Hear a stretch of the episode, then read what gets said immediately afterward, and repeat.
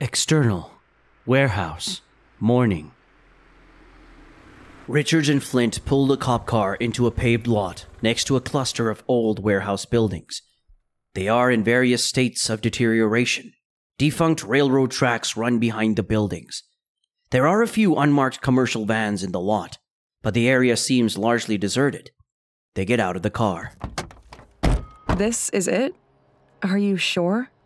Yep, had to do a lot of digging. Weren't these abandoned? There are cars around. Maybe these startups need the space. Okay. Flint and Richards walk up to number 8 and enter. Internal, warehouse, morning. Despite the shabby appearance of the building, inside, it's busy with people. All around the warehouse are boxes and tubs with the same label as the fertilizer that Cornelius was using. Workers pack, move boxes, and load vehicles.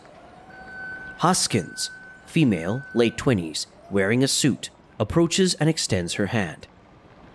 Thank you for coming. You must be Officer Flint. Flint shakes her hand.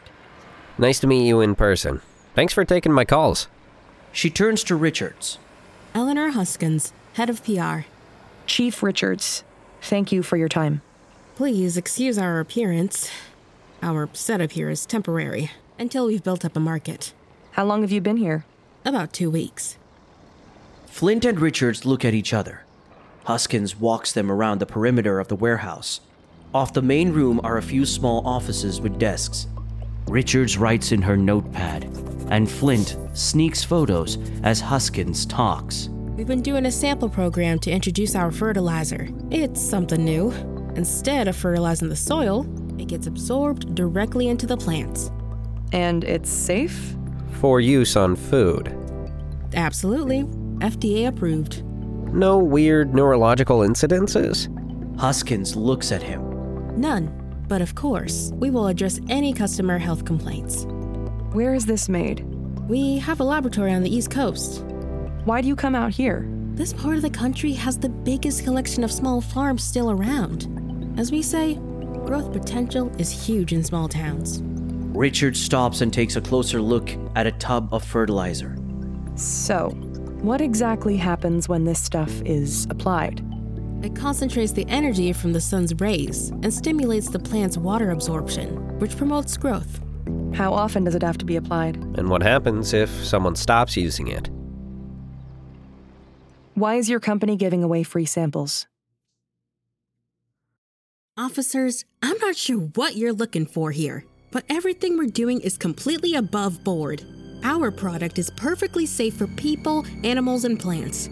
If our recommended usage instructions are carefully followed, if you have any further questions, I can direct you to our legal team. Now, if you excuse me, I have a meeting I must attend.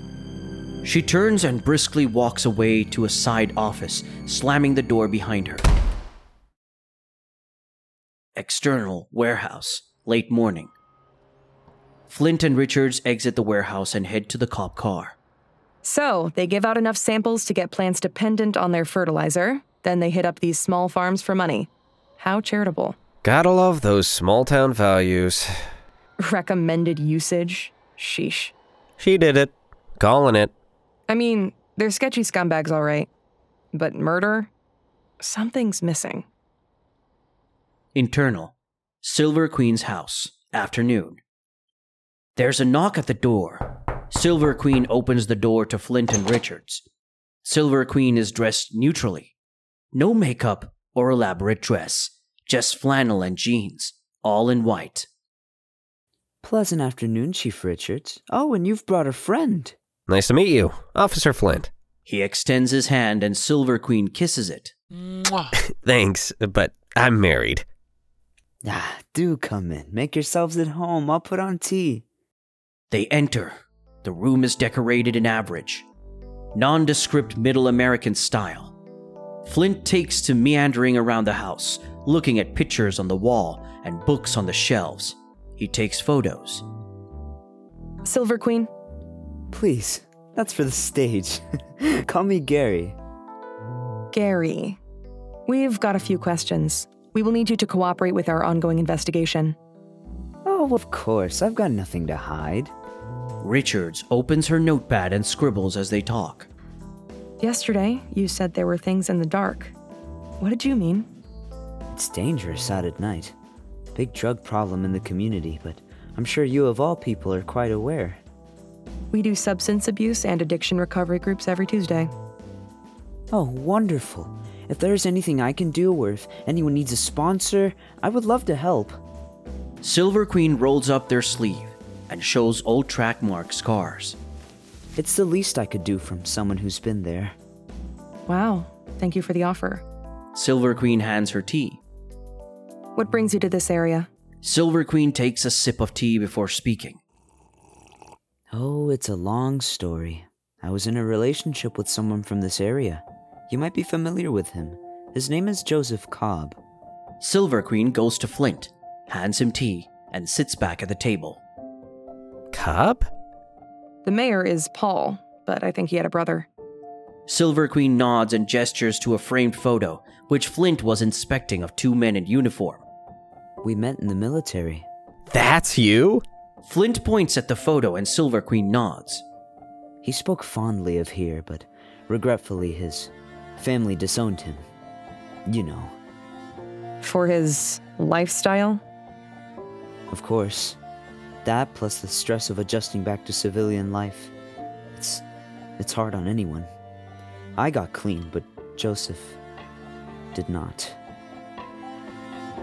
When I contacted next of kin, it had been decades since they heard from him. They had regrets too.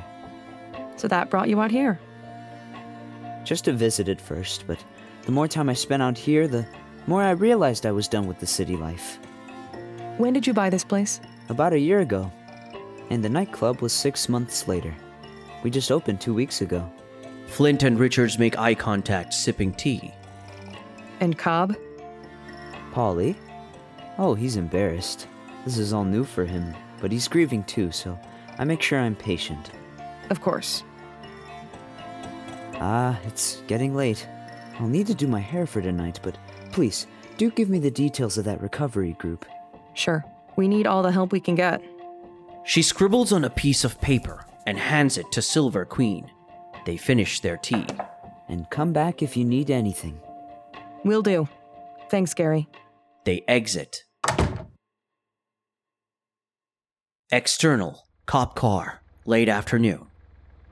So, what did you think? We'll see.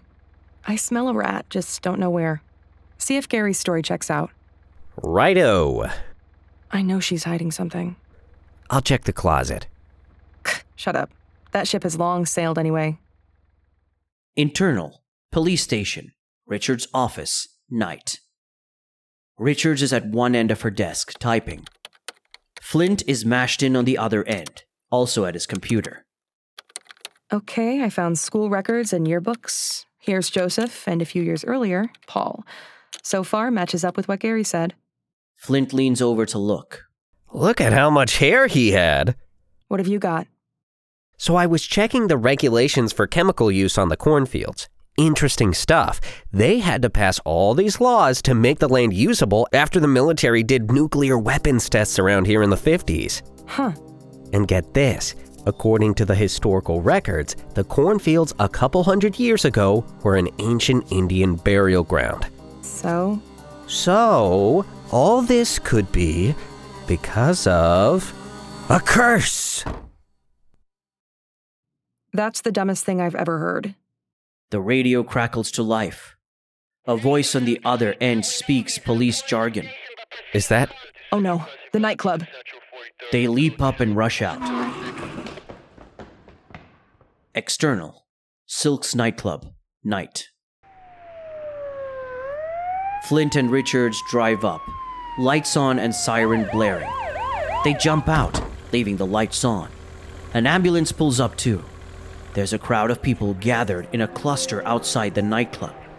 Flint and Richards push through the crowd and see Silver Queen in full makeup and dress, kneeling and weeping next to the mangled body of the two lingerie dancers from the night before. Their bodies are stabbed through with corn cobs, and they are both dead. I, I told them not to come after dark. I, I, I told them. Flint and Richards disperse the crowd and mark the crime scene.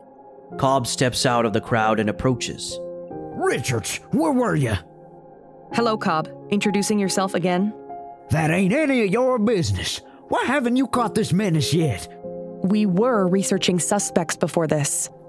Well, that ain't good enough. Richards rubs the bridge of her nose. We can't just make arrests without solid evidence. You have to do something. People are terrified. Richards sighs. She makes eye contact with Flint and gestures with her head. Flint's face falls and he sighs. She turns back to Cobb. Fine. Richards and Flint approach Silver Queen. Gary White, you are under arrest. Flint handcuffs Silver Queen and recites the Miranda rights.